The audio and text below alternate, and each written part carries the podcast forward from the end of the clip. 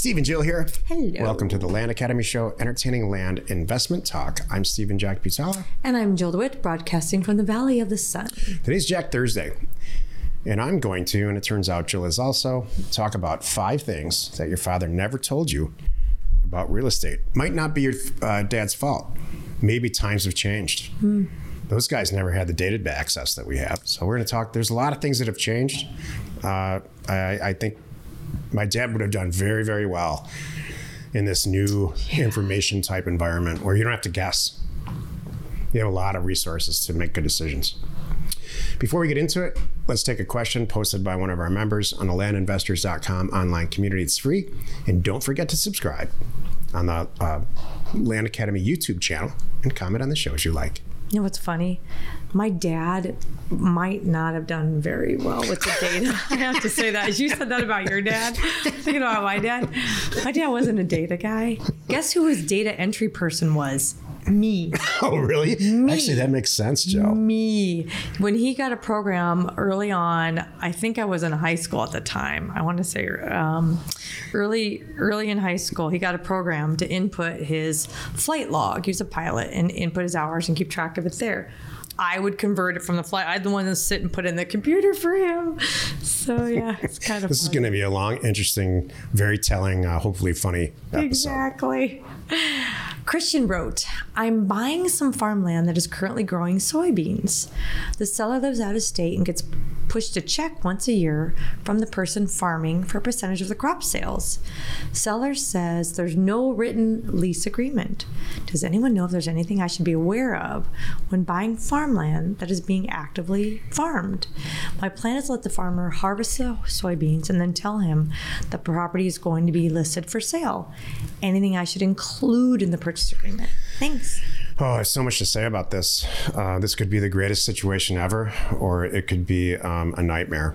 Just like uh, a marriage can be the greatest thing ever without a prenup, or it could be a huge nightmare, depending on how it ends and how it all goes, or, or you're, you know, who you're with. So, the, uh, the general here's a conventional No way comment. To, the conventional way to do this is you either would have a land lease or you would have a, a an option agreement, a, a share, a revenue sharing option agreement, all in writing with notaries and all that stuff that lawyers have looked over. You should have been an attorney, by the way. You would make a great attorney. I know, but I would be mad every day. Oh, that's true. I'm glad you're not an attorney. Exactly. I can't imagine being a lawyer and just dealing with everybody's anger all day instead of like all we deal with is successes here True. in our entire life. Happy stuff happens. It's true. So in a perfect world, you've got this agreement, and here's why I say this: not because I'm not going to get paid or any of that. Farmland and most uh, real estate that is income generating is valued on that income stream, and so you would value like if you've got if you've been doing this for five years, you know you would apply a capitalization rate, which doesn't happen as often in farmland as it does like let's say apartment buildings. So it's a way to value it if you love the price and you think it's undervalued and you can comp it all out and you're going to sell it um, right after this last harvest, then that's not so bad. I think that you might might be. There's a bunch of handshake agreements that I have now uh, for other things, not necessarily real estate deals, and I couldn't be happier. Everybody's happy with the handshake agreement until something goes wrong. There's no source document. There's no source document to go back to and say you didn't do this right. Yeah. So I personally, I'm not sure I would. Uh, you know, what I would do probably is is extend the purchase agreement, and I would put an addendum on there that says, "This is your last year. I get five percent of the revenue. You uh, revenue is defined as filling the, the market price for a bushel of soybeans." Or Right. I, I would put a single page agreement on the back that says you're agreeing to this basic stuff and put some dates in there. Said, you know, I, I am going to market the property on April 1st or whatever the, the number ends up being. It's kind of a win-win for everybody, don't you think? This is a good situation to be in. I would love to not have to. I get to own the land. No, I always own the land. And any moment I want to change it, I can. Yeah. But this person is actually using the land for probably its highest and best use, and I get money on it. There's a lot of people in this world, in the business world, that say, ha ha, you didn't sign an agreement. I'm keeping it all. That's just how they roll. Yeah. Uh, I grew up in an environment that was very much like that in the Midwest. Uh, out west, it's not as much like that for some reason. Maybe it's just the people I'm hanging with now. Everybody seems to want to do deals together and prosper together. And when something goes wrong, like Jill's a, a perfect example of this. When something goes wrong, it's like, oh, we're in this together, so let's just figure it out together. Thank you. Today's topic is Jack Thursday. We're going to talk about the five things your dad uh, probably never told you about real estate. I'm going to do five, and Jill's going to do five, and we're going to laugh and cry together. this is why you're listening. I'm going to list five things, not so much that my dad never told me about real estate, but what his philosophy was and why it's not not necessarily uh, not that it was wrong then, but I don't. I like I said earlier, I don't think that that generation. My dad's in his 80s. That generation did not have DataTree. Yeah. In fact, they didn't really have any type of computers. Right. In fact, in his heyday, there was no MLS. Wow. So it was very, very block by block, uh, and it was all word of mouth. And so my dad was had a, a, he was an accountant. He was an accountant. He had a tax practice. So he had people making money. Uh, professionally, some people making too much money, some people not making enough money. But so there were always these deals. He was always presented a deal like, I've got this apartment building, uh, some stuff happened over here. Do you want a partnership with it? Do you want to take the apartment building in lieu of all this uh, accounting work and tax work that you have to do? Do you want a piece of it? Do you want 25% of it for nothing? He's so he was always making these strange deals, which uh, blows my mind in a not a good way because that's not how I roll. Right. Here's the thing that my dad would say. It's like a crazy barter situation. like, oh, I have a little of that and a little of this and a little of that, and here's a coffee can and whatever. Here's a statement my dad would say all the time Never buy property that's not cash flowing. Well, guess what rural vacant land is? Why would you not buy property that's not cash flowing? Well, because it's I'm buying it for 25% of what I know I can sell it for next week. That's cash flow, in my opinion. It's just a different type of cash flow. Buy, his, buy property for his, the uh, smallest amount that you can. We all agree there. Improve it and sell it. We are all about not improving property here. In fact, we'll take it to a next level. Jill and I, and the Land Academy concept in general, is all about never going to see the property. Correct. It's so inefficient, but it's so inexpensive. How can you lose? If you're buying a, a hundred thousand dollar piece of property wholesale, but you're it's worth hundred thousand, you're buying it for fifteen thousand dollars, and a bunch of stuff goes wrong. Can you sell it for thirty and get out of it? Yeah, that's the, th- the theory, and never leave your desk for sure. His philosophy would be leverage as much as you possibly can, meaning borrow as much as you can with as low amount of money down that including zero as you possibly can. He used to use this example all the time. I don't know why I remember this all of a sudden today. If I could buy a property for a dollar down, a dollar down and a dollar a month and for a million years or a hundred thousand years, then I can't lose. Well, you can lose completely on that because what's the price? If the price is if you're if the you know great, so now I'm in the property, I have equitable interest. Uh, let's say I own it, a dollar down, a dollar a month, and it's cash flowing at ten thousand dollars a month. Great, I've got the cash flow, but if I spend a million bucks on the property, it's worth a hundred grand. You're going to lose there. There's some components that are missing. are you all right? No, I'm fine. I'm, I'm paying attention. Only buy property um, that has a single use. If you're going to buy an apartment building, you're going to sell it as an apartment building. Well, we don't do that. We buy land that has as many uses as possible so that we our buyer pool is as open as possible. Only buy property that's close to town all the things that he said to do, I didn't do. That's hilarious. That's we probably why he's still scratching his head going, what, what, are you doing? How does this work? How are you? Yeah. My dad um, became a multimillionaire at a very young age because this is the deal he did. And he ended his career uh, with this last deal. This is back in the day in the 60s and 70s. He bought a bunch of properties, a bunch of buildings that were leased to a Bell company, a Michigan Bell company as in telephone? As in telephones with wires that needed to be maintained. Mm-hmm. And uh, they were on, believe it or not, 30 or 100 year leases, really long leases for very, very tiny, small amounts. And he bought it two or three years before the lease was up. And so he paid very little for these buildings for, on a cash flow capitalization rate basis and ate it. He financed it correctly and ate it for a few years and then renegotiated the leases and then sold them on the present value of, of those really long leases and made very a ton of money. It would be a ton of money now, but it was a, a, a, an amazing amount of money back then. And he just I know stopped. that he's been golfing three days a week for 30 years. I think it's more like 40 years. yeah, 30, 35 years. You're Yeah. right. Uh-huh. And so Good I don't, but I always joke about him every time I see him. I'm like, I, why would you stop? If you figured that out, Right. I would go seek out, I would find every lease that was, you know, about to come up and, and try to negotiate a deal. What did he say? I don't know. but He never answers my questions. Ah, oh. It's funny. It's good. He always answers it. If I asked him that, he would say,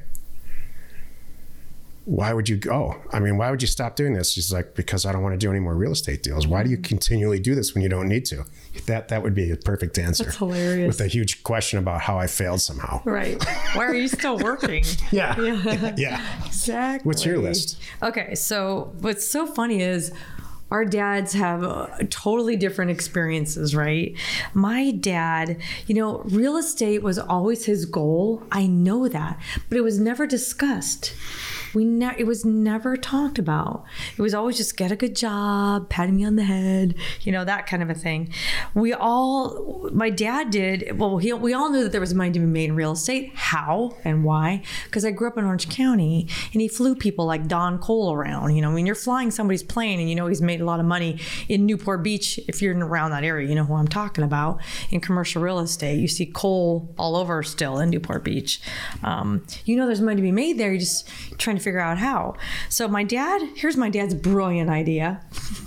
He did two deals that I know of. One was buying gold mines in Alaska. Oh, geez, really? I am not kidding. oh, what could go And wrong there? I know, and he it, it, apparently he got out okay because by the time he bought it, it failed and sold. He was able to write it off on his oh, taxes, good. and the and the statute of limitations had run out. Well, that's For them to, so it was done, done, and done. So talk about scary and whatever. I would never even touch that one. Um, but I just remember getting mail going, "What is this for, Dad?" And he told me what it was. I'm like, "What?"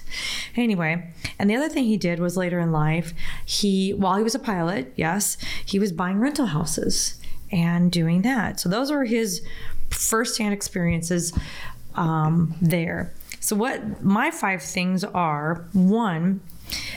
He didn't tell me that rental houses are a ton of work. Thank goodness. I figured that out on my own. He never really talked about it. Mom did because mom was the cleaning crew. She complained about it a lot when they were doing turnovers, but dad never talked about it. But he happily would go fix a washing machine. He had 10 at a time. 10 was, I think, the most he got up to. So he had 10 washers and dryers, and he was a handyman. He had, what, at least 20 toilets. I can't even imagine all the things that would go wrong. And he would, on his days off, go do it.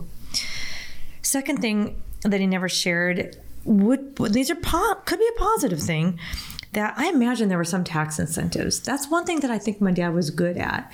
He never shared it with me, never talked about it. They were all in Texas. Your dad was totally right about that. Yeah, and I'm sure however he leveraged them, um, he did it right. If you have a W 2 job, like being a pilot, and then you have a separate entity where revenue and expenses are happening, there's a, it's a really good, you, you could argue that that side entity, those houses didn't need to make any money except provide an offset loss to his W 2 income. Exactly. Um, well, that and that ties into my last one, so I'll make that number three. My number three is duh.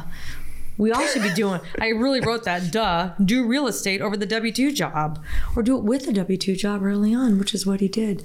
I wish we would have talked about that. Would have saved me a lot of time. Number four, um, how to find deals. I don't know how he did it, but I do know this the first house my parents ever owned, they bought when I was 18 and they found it. It was a bank foreclosure. That's good. Because my my dad talked my mom into going to real estate school, becoming a licensed real estate agent in Laguna Hills, and she found this deal and they bought the house. That's good. Right. So that was good. So there's a lot of good things that he could have shared with me, and we're sharing with you, and we're mm-hmm. sharing with our kids, by the way. They may not Yeah. listen, No, the kids don't listen at all. But, but at least we're getting it out there and we're talking about it.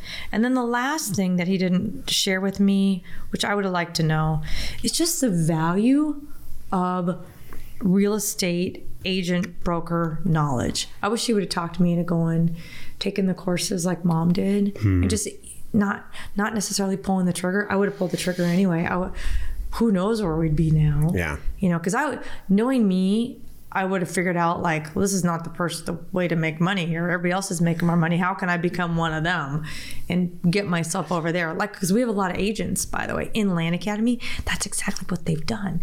They got tired of being an agent, only getting commission, watching the investor make more money. So they come to Land Academy saying, "I'm now going to be the investor." And by the way, look how much knowledge I'm bringing to the table because of my experience. I think it's the best. So here's a big takeaway from both of these uh, lists and both of these people's experiences. Make decisions with uh, 21st century resources. So don't, there's so much in real estate, and this is not, and largely not most people's fault. There's so much perpetuation of, well, this is the way we do things. This is the MLS. We've had the MLS since 1958. That don't, that's not, there are new and ama- young, really young people, this new generation really understand this the best.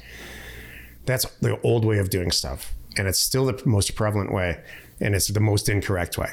If you're not making data di- di- uh, driven decisions every single step of the way here and using all the resources that you possibly can, like so many people like us that are ready, willing to fund your deals or give you free advice about, yeah, that deal is terrible. I know you want to get into this business really bad. I know you want to do a first deal, and I get it. I was like that too. This deal is going to blow up in your face. Trust me. So just use your resources and don't, you know, listen to what your parents said with, and take it with a grain of salt, like everything. It's a new, we live in a new world and it's a beautiful real estate world. Thank you. Happy you could join us today. Five days a week, you can find us here on the Land Academy Show. Tomorrow's Jill Friday and she's going to talk about it's too easy to get excited about a deal and miss all the red flags. You are not alone in your real estate ambition. I'm going to try very hard not to throw any one person under the bus.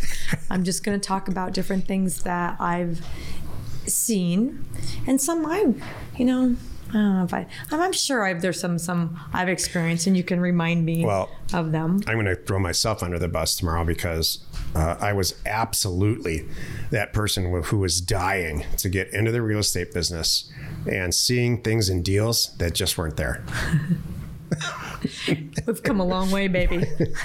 Thanks for tuning in. We hope you find our content valuable and we really appreciate your support. If you haven't already, please check out our YouTube channel, hit the subscribe button. And don't forget, if you're already a member of Land Academy, make sure you are involved on Discord. It rocks. Totally. Want to know more?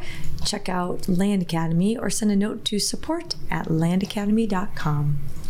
We are Jack and Jill. Information and inspiration. It's buy undervalued property.